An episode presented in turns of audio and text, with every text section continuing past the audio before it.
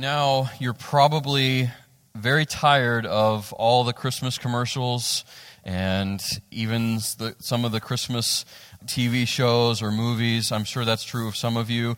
And um, one thing that you see in all of the commercials and all of the movies and all the TV shows around this time of year is everybody just looks perfectly happy, right?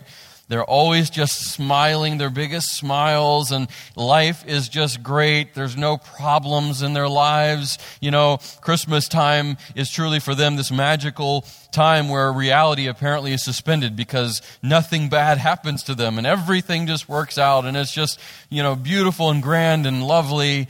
And that's in no way reality, right? Uh, and as great as Christmas is, I mean, I love Christmas time. Absolutely love it. it. It is one of my favorite times of the year. And, and it is beautiful and it is full of light and hope and joy and, and all that is true. But what is also true is that for many, many people, Christmas time is not the most wonderful time of the year. It's not the hap- happiest season of all.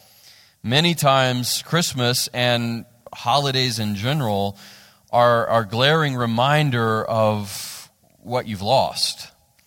Many times, Christmas time can be one of the darkest times of the year for people because of what they um, are missing, the, the people they're missing, you know, in their lives, in their home, in their celebrations, or maybe because of uh, circumstances that they're currently going through. Um, you know, I, I know many of you have had a rough year. Many of you have had a rough month, a rough week. And Christmas time sometimes can be a very, very hard time, uh, full of emotion and full of pain and full of trial and suffering. Suffering is just as much a part of the Christmas season for many people as is the laughter and the happiness and the joy. And suffering is actually at the very center of the Christmas story, uh, at the very heart of the Christmas narrative. We don't often focus on that aspect, but it's an aspect that remains. It's very much part of what makes Christmas Christmas.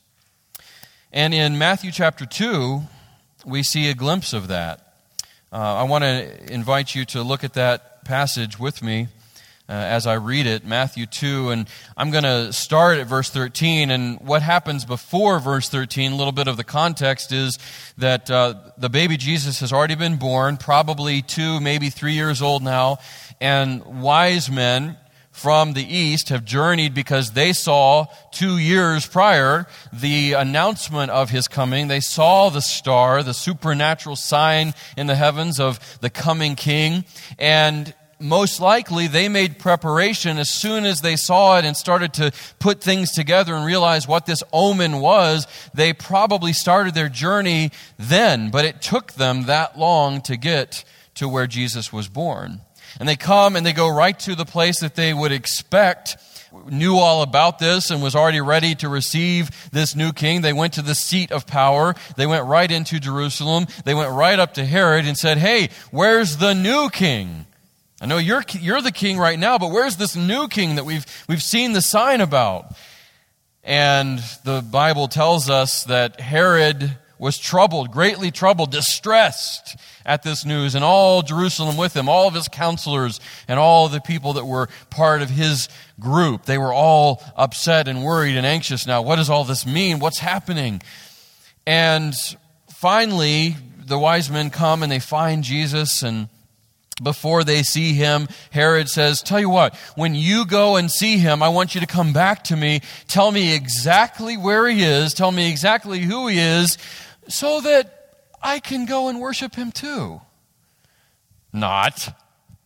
Obviously, that was not his desire. His desire was to stamp out this threat that he perceived to his power, his control. And when the wise men see the new king and they worship him, they honor him, and they give him their gifts of honor, and their gifts of sacrifice to him, the Lord reveals to them they need to go somewhere else to get back home. They need to not go back Herod's way. They need to not go back to him because he's going to try to kill them, kill, kill baby Jesus. And, and so they, he, they finally make their way back to their land, and Herod realizes something bad is going to happen uh, to him because his plan is, is unraveling. They, they didn't follow what he asked them to do. And so that's all that's going on. So now the, the wise men are making their way back. They're probably on their way to, back to their home. And while they're journeying back, we pick up with Joseph, who comes back on the scene again. And here's what verse 13 tells us. After they were gone, an angel of the Lord appeared to Joseph in a dream, saying, Get up, take the child and his mother, flee to Egypt, and stay there until I tell you, for Herod is about to search for the child to kill him. So he got up and took the child and his mother during the night and escaped to Egypt. He stayed there until Herod's death, so that what was spoken by the Lord through the prophet might be fulfilled. Out of Egypt I called my son. And that's from the prophet Hosea, and that's in Hosea 11:1 where that announcement is given. Verse 16 says this Then Herod, when he realized he had been outwitted by the wise men, I always love the play on words there, outwitted by the wise men, um, he, he wasn't exactly happy. He wasn't thrilled at that. He didn't say, Oh, well, tough day. Guess I'll take this loss. No, look what it says. He flew into a rage.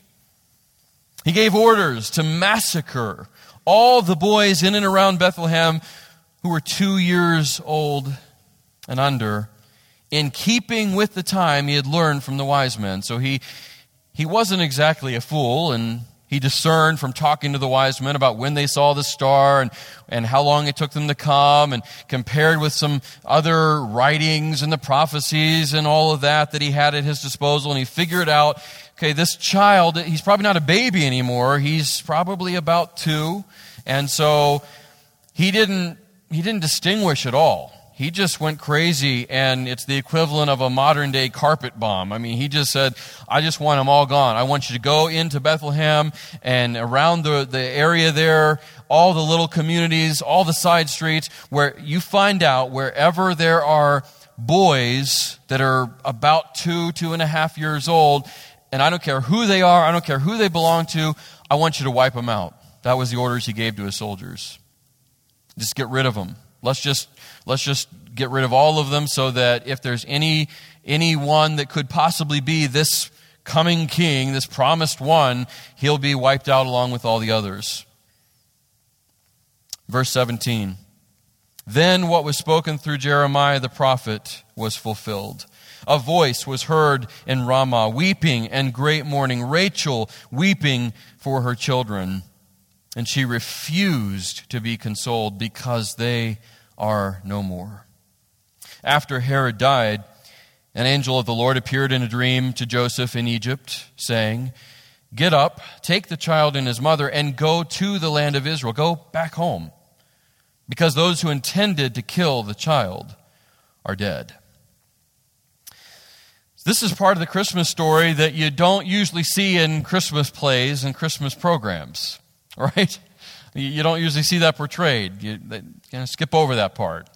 And often we skip over this in our reading, in our sitting around as family, in our reading of the Christmas story and the, the Christmas narrative. Why? Because it's hard. It's hard to hear what happened. It's hard to imagine that. I mean, it's full of suffering, it's full of pain, it's full of agony and anguish. But nevertheless, that's what happened. That's the reality surrounding Christmas. As Jesus comes into our world and our experience, great suffering surrounded him. And even though he was spared by God's protection over him and he was taken away from this massacre, just think about all of those families that were affected. All really as a result of his coming. As a result of him being here, and as a result of, of Herod being jealous of, of, of his power and wanting to hold on to it, as people with power often are, the people with great power are greatly worried about losing that power most of the time. And Herod certainly was the same way. You can do a little bit of research and see that he was absolutely an egomaniac and paranoid and always fearful of losing his control, as many people like that were. Think about all those families that experienced this great loss and anguish right around the time of Jesus coming into our world.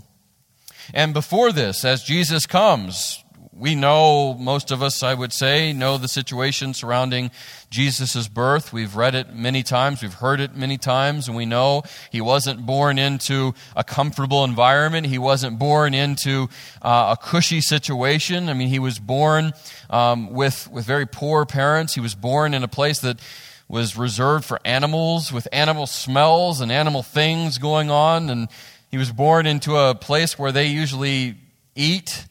I mean, he was born into a situation that was already full of suffering. He wasn't born into what we would expect, he wasn't born into what he deserved. And so, all around the coming of Jesus, all around Christmas, there is suffering.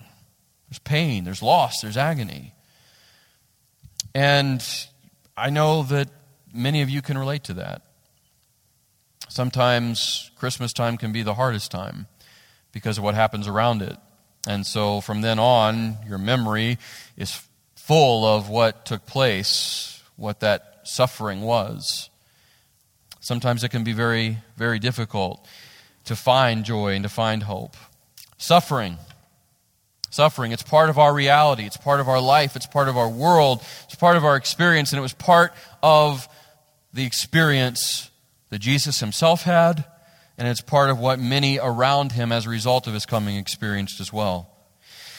And by no means did suffering end at the coming of Jesus, at his birth, or at his toddler years. Suffering was something that defined Jesus' entire experience. It defined his life. It surrounded him all through his life. Look at what Isaiah chapter 53 says about Jesus prophetically as, as Isaiah was able to look ahead and see the coming Messiah, see the Savior coming. He writes this about him under the inspiration of the Holy Spirit. Verse 3, Isaiah 53 says this He, speaking of Jesus, was despised and rejected by men, a man of sorrows and acquainted with grief. And as one from whom men hide their faces, he was despised, and we esteemed him not. Surely, He has borne our griefs and carried our sorrows. Yet we esteemed him stricken, smitten by God, and afflicted. But he was pierced for our transgressions, he was crushed for our iniquities. Upon him was the chastisement that brought us peace.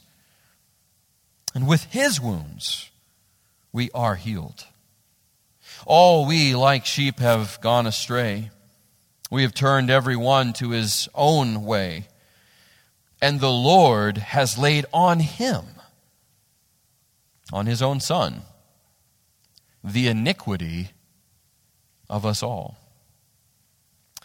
So, suffering is something that Jesus knew very well, something that he walked through, something that he experienced. Suffering surrounded him from the very beginning of, of his coming into earth and becoming one of us, all the way through his life culminating, of course, at the cross. But in all of the suffering surrounding Jesus, the suffering that defined him, the suffering that he walked through, the suffering that he experienced, the suffering that he was born into, the suffering surrounding his birth, in all of that, all the way through his life, even at the cross, there is a great truth that stands above it all. There's a, a great principle that is overarching over all that we see in Jesus' life and surrounding him, in all the suffering. In all of our suffering, we can draw strength from this truth. We've seen it over and over again through history and through the pages of Scripture, and we can see it in our own life if we're careful enough to look back and think objectively, and that's this suffering does not suspend God's sovereignty. Suffering does not suspend God's sovereignty. Even as these children were massacred because of the rage and evil of Herod, even as the parents and the family would have said, Why is this happening? Those who were faithful to God, no doubt, would have called out to him, God, why did you do this? How could you have let this happen? I thought you were good. I thought you were in control. I thought you had a purpose and a plan. Where is that in all of this? Just as you probably have asked yourself a time or two. Just as those close to you have asked you, maybe. Why is God doing this to me? Why has God allowed this to happen? And many times you don't even have an answer. In suffering, it's, it's hard to hold on to God being sovereign. In suffering, it's hard to hold on to belief and to confidence that God is, in fact, good and working good even in our bad circumstances, even in our suffering. It's hard to see that. But even in this early account of the suffering surrounding Jesus coming, the massacre of of the children, we see that even that was something that God allowed to happen, that He, he ordained to happen, even though it was difficult and unimaginable in its scope and its suffering, because it was something that had been prophesied and it was a fulfillment of prophecy from Jeremiah. It was something that was foretold, it was something that was now verified and fulfilled, and it was something that even in this, God would bring about his purpose.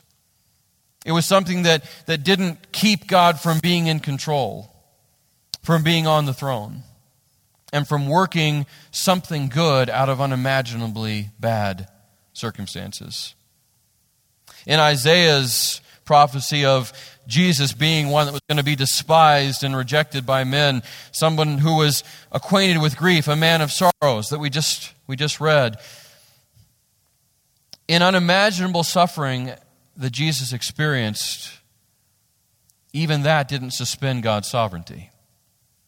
Because he's someone that was able to then understand and experience what we understand and what we experience. He walked through what all of us walk through. And ultimately, all of that suffering led to the cross where he took all of our weakness, all of our mess, all of our sin, all that we find separates us from God, all of the ultimate suffering that none of us can even fathom was placed on Jesus. So all of Christ's suffering brought about our peace, our purpose, our comfort, our life, our hope. Suffering does not suspend God's sovereignty, and we see that most of all in the person of Jesus, and ultimately we see that on the cross that he went to. But in the midst of our suffering, it's very, very easy to doubt God's sovereignty. It's, it's easy to wrongly attribute everything we're going through to Satan.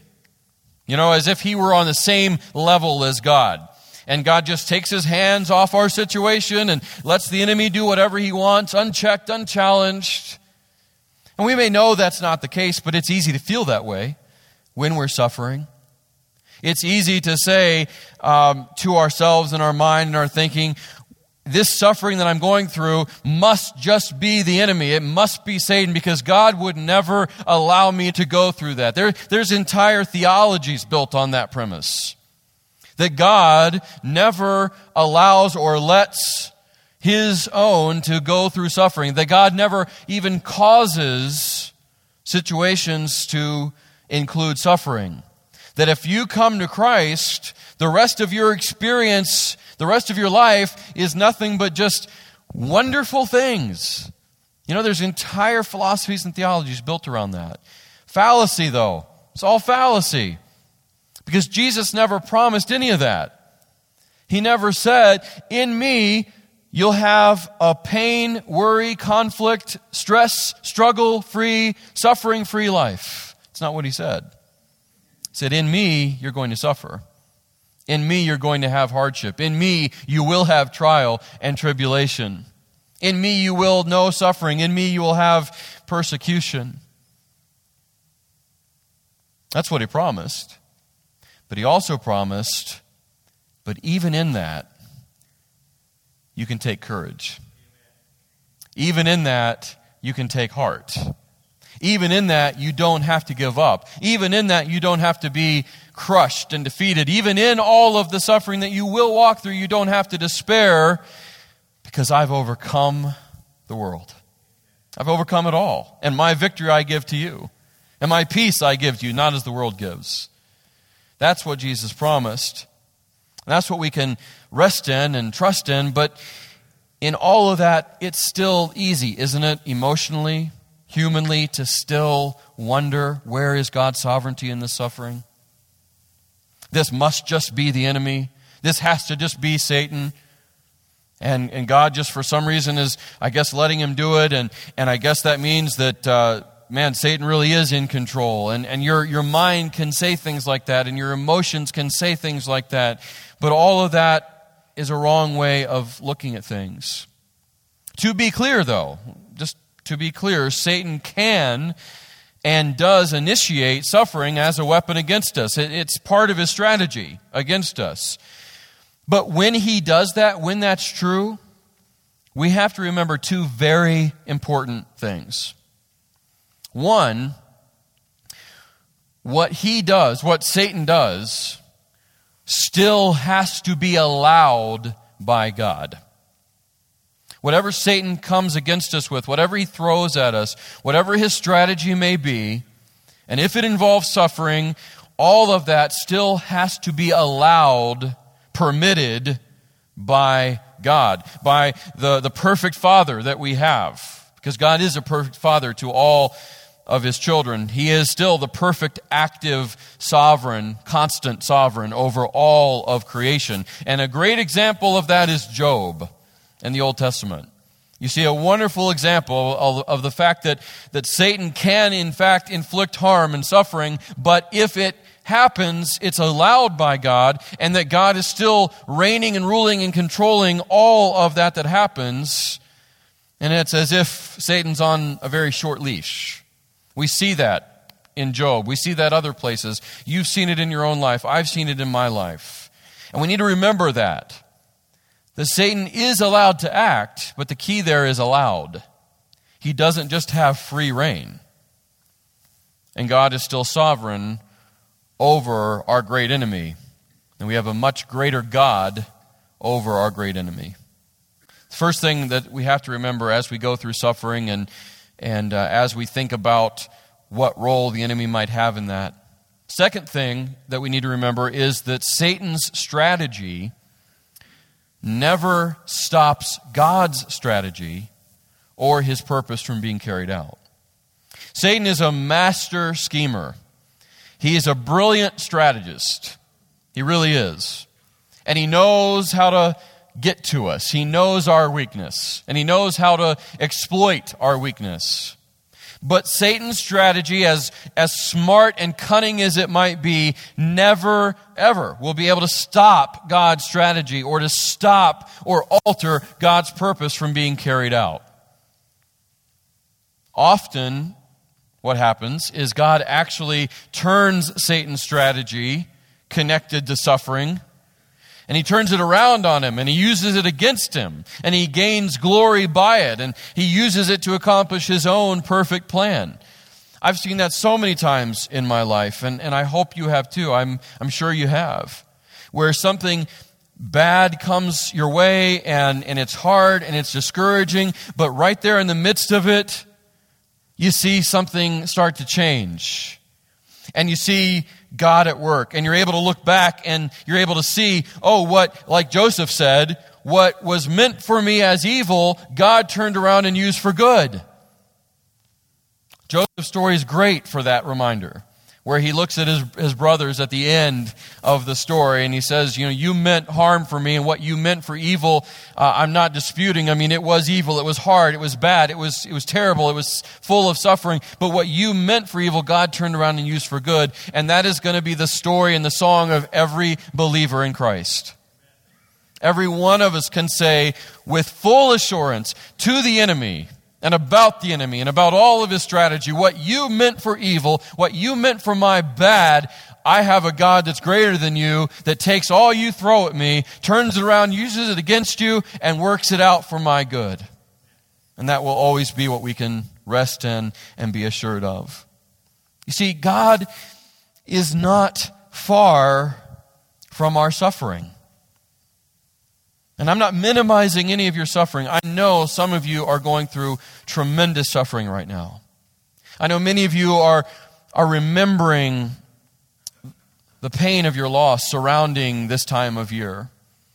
And it's hard for you to be joyful. It's hard for you not to suffer again as you look at that empty seat around your table, as you look at that empty spot in your home, and you're reminded of the emptiness in your own heart. Or maybe some of you have experienced a, a very recent bout of suffering. You've perhaps lost the source of income that you had and you were depending on. Maybe your, your family is going through a rough time. Maybe there's a diagnosis that has just knocked you off your feet. Maybe uh, a marriage is barely clinging to life or has just recently expired. So I'm not minimizing any of the suffering you might be going through and experiencing.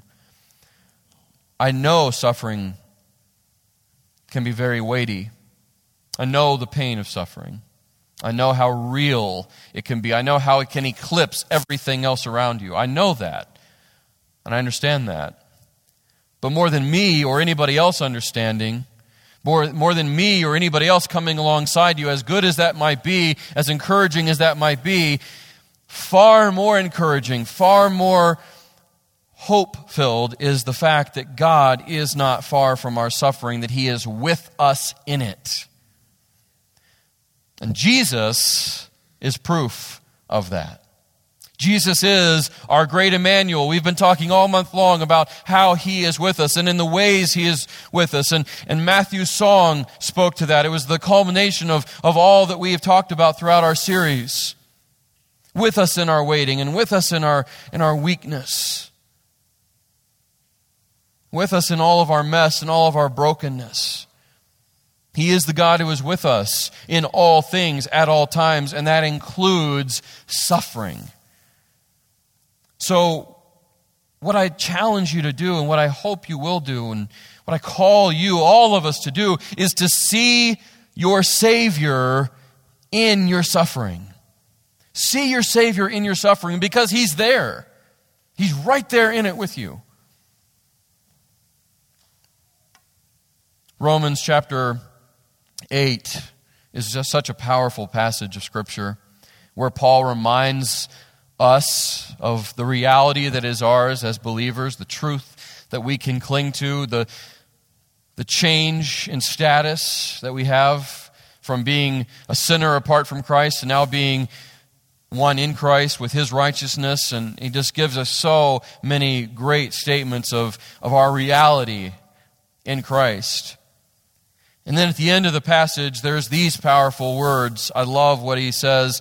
Romans 8 35 says this Who can separate us from the love of Christ?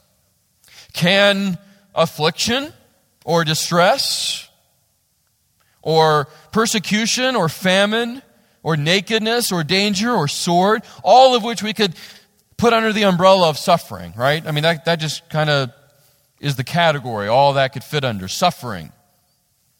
You could sum it all up by saying, Can suffering, as great as it might be, can it separate us from the love of Christ? Can it suspend the sovereignty of God over our lives? Can it alter the plan that God has for us? Can it alter His work in and through our lives? Can it separate us from the love of Christ our Savior, our Emmanuel? And the answer, verse 37 through verse 39, is starting in verse 37, is this No! it's a resounding, victorious, power filled statement. No! In all these things, all those horrible things, all those examples of suffering and trial and distress and hardship and pain and anguish. No, in all these things, we are more than conquerors through him who loved us. For I am persuaded, Paul says, and I hope you can say with him, Yes, I too am persuaded. Amen. Paul, I'm with you. I am persuaded too that neither death nor life, and, and by life he means all the things that happen in life, all the suffering that takes place in life neither death nor life, nor angels, nor rulers, nor things present, nor things to come. All that unforeseen, unknown future that we all get scared about, that we all feel anxiety over, that can't keep us out of the love of Christ. That can't keep us out of the sovereignty of a perfect God. Neither things present nor things to come, nor powers, nor height, nor depth, nor any other created thing. That covers it all will be able to separate us from the love of God that is in Christ Jesus, our Lord, our Emmanuel. Isaiah, we looked at a passage about the suffering of Christ just a few moments ago to remind us that it wasn't just Christ as infant or Christ as toddler that experienced suffering, but all through his life and all the way up to the cross for our good, for our sake so that we wouldn't have to experience an eternity of suffering. But Isaiah also provides us a powerful passage of comfort, a promise of hope, a promise that we can be assured that Jesus, being Emmanuel, God with us, includes suffering, and we're not alone in it. Isaiah 43 2, one of my favorite passages in Isaiah, says this when, not if, but when you pass through the waters. This is God speaking, God's promise to his own. When you pass through the waters, because it will happen, I will be with you.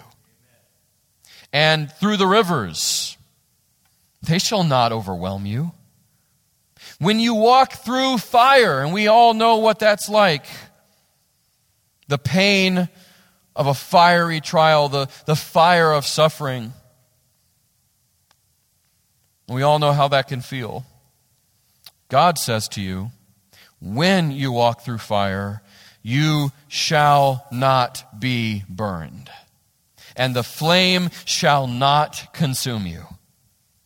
That's the promise that is yours if you're in Christ. That's the promise of Emmanuel that God is with you in your suffering. He hasn't left you to it, He hasn't just let it happen for you. He's not off the throne. He's not taking his hand off the control, that he's right there with you. Think of, think of uh, Shadrach, Meshach, and Abednego when they were in the fiery furnace. I mean, that's definitely an example of suffering, and it looked like that was it for them. But Nebuchadnezzar saw that there was someone with them like as a son of the gods, he said. When they came out and there was no smell of fire on them, not a hair of their head had been singed, and the God that they had hoped in and believed in and put faith in, he wasn't just above it all, he was right there with them in the fire. And the same is going to be true for you and me. No matter what suffering we may experience, no matter what suffering we, we have to walk through, we can know without a doubt if you are in Christ, your Savior, your Emmanuel, is right there with you. And as Emmanuel, as Emmanuel, Jesus experienced suffering, is with us in our suffering, and uses our suffering. He experienced suffering all through his life He's with us in our suffering and understands it, and He uses our suffering. And I just I want to share with you by no means is this an exhaustive list of how Jesus might use your suffering and how he he will use suffering in our lives, but uh, I do find personally uh, that this is that these that I share with you are at least in my life uh, what I draw the most comfort from, what I see the most readily on display, what I think are, are the most frequent examples of the way he uses suffering. And I hope that it is encouraging to you. I hope that it will be a comfort and a hope to you. Hope that you'll be able to draw strength and courage from this. I just want to share with you some ways that, that Jesus will use suffering in your life, in our lives. Jesus will use the darkness of our struggle and suffering, which admittedly is great from time to time. But He will use the darkness of our struggle and our suffering to highlight His glory even more. When you're in the darkness of, of your suffering and of your struggle, just like in a dark room, a very tiny light makes all the difference. You can't deny it. it. Its light shines and permeates the darkness, even a small light.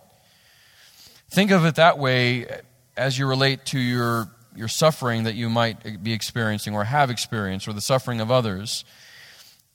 And what I find to be true, and I'm sure you have as well, is that, that Jesus uses that darkness and that despair to highlight or to, to shine a light on the, on the fact of His glory and His goodness and His faithfulness and His grace. And we tend to, to see it even more when we're low you know, when, when you're at your lowest point, you don't really have anywhere else to look but up. And when you're at rock bottom, many times that's where you are prone to think about the rock, the rock of your salvation. And so, in this great contrast, we, we can see Jesus' glory and, and his goodness on display even more because we're not maybe as distracted by other things as we were. You know, when things are going great, when things are just good as can be, the difficulty there is that we sometimes lose sight of God's glory. We lose sight of how important Jesus is to us. We, we don't maybe depend on him as much. And when we're suffering and when we're full of the darkness of that suffering, we, we tend to see it more. We tend to notice it more. So he can use it in that way. I also find that Jesus will use the pain of our suffering to point us to his power. You know, and, and we talked about this uh, last week. Um, Paul heard from the Lord Jesus when he said, Jesus, please take this suffering from me. I, I, I can't stand this. I just can't take it anymore. This thorn in the flesh. Please take it from me. Remove it from my life. Please, Jesus, I know you're able to. Please take it. Please take it. Please take it. And the answer from Jesus was no. I'm actually using this in your life because my strength is perfected in your weakness. My glory is on display even more, Paul, in your struggle. You're going to be able to see my glory in greater ways through this suffering. And Paul said, Wow, when I, when I realized that, when I heard that and I started to understand it, I will now boast and glory all the more in my suffering. For when I am weak, he is strong. That's what Jesus will do for us. He will use the pain of, of your suffering to point you to his power, to get you to stop depending on your own. I also find that Jesus will use suffering to increase our joy and satisfaction in Him alone, in Him above all other things. Because we're so prone to try to find and to look for joy and satisfaction in all these other things, these lesser things, right? That never end up being the fulfillment that we need or are looking for. And sometimes, if we don't respond to his other nudgings and urgings and the work of his spirit, if we don't respond to gentler things, sometimes he will ordain suffering to come into your life and to come into your experience, all for your good, to get you to realize and to remember hey, my joy ultimately is found in Jesus. Above all other things, it's found in Him. My satisfaction, my fulfillment, it's found in Jesus above all other things. And many times, suffering is a device that He uses to get us to wake up to that fact. And I also find, I think you probably would agree, I hope you will, that suffering often leads to greater sanctification. Sanctification is becoming more like Jesus. That's what sanctification means. It means being, being set apart from yourself and from your flesh and set apart from the things of the world and set unto God and being more like His Son, be, being fashioned and formed into the image of, of His Son, which is His will for every believer. And suffering often leads to that, to greater sanctification. It's, it's the process by which we grow. It's the, the stuff in which we're sharpened and shapened and, and made more like Jesus. Suffering often leads to greater sanctification. Jesus wasn't a stranger to suffering by any means, and as his followers, we can learn from him. We can see how he handled that suffering. We can apply it to our situations and our circumstances. And then, last but not least, and this is something that I am so thankful for in my own life. I've, I've been the recipient of this. I've now been able to be a greater giver of this. That's that our own suffering makes us more sensitive to the suffering of others. Our own suffering makes us more sensitive to the suffering of others. When you've gone through hardship, when you've gone through pain, when you've gone through agony, when you've gone through distress, when you've gone through pain, when you've gone through loss and brokenness, it should make you, especially as a believer in Christ, much more sensitive to others going through that same thing. It allows you to be able to come alongside someone and say, I understand. I get where you're coming from. I see where you are. And actually mean it. And actually be telling the truth. It's not just lip service at that point. You're able then to be the shoulder that those people need. You're able to then put into practice what God's word says a command for all of us believers to bear one another's burdens and so fulfill the law of Christ. We're able to do that. Suffering enables us to do that. Suffering helps us to be able to do that. And we certainly see that ultimately in Jesus himself, where we can hear from him, our, our great Savior, our Emmanuel, our great high priest. We can hear from him as one who familiar with all of our ways, who is tempted in all points as we are, yet without sin. Therefore, we do not have a high priest who is without sympathy or empathy. And so ultimately in him, we, we can see one who says, I've been there. I understand. I know what it is to suffer. I know the pain. I know the depth of it. But not only do I understand, not only do I know how it is, I am with you in it. I'm with you through it. I'm going to use it for your good. I'm going to use it for my glory. And then I'm going to use you to go out and help others, to be encouragement to them, to draw them to me. May that be true of all of us. May all of us, in, in all of our suffering that we will go through many, many times throughout our life, may we understand, may we remember that Emmanuel is with us in it. May we see him in that suffering. And may we allow him to do his work in and through our lives, in and through that suffering, not despite it. Would you pray with me? Father, I thank you for your word. I thank you for your example of, of Jesus, though being your son and being perfect in all ways and being all powerful and being so far above us, though he is all of that, he is still he is still the God who is with us in our suffering. Thank you that Emmanuel means with us in all the different things that we experience and walk through in our lives. We've seen throughout this series that, that there is really nothing that Jesus, as Emmanuel, is not with us in or through. And we can draw tremendous hope and encouragement and strength from those facts if, if we will choose it. We can have your Spirit work in us in powerful, undeniable ways if we will let Him. We can experience encouragement and hope and life and light and joy in the midst of even the worst suffering because of Jesus, because He is with us.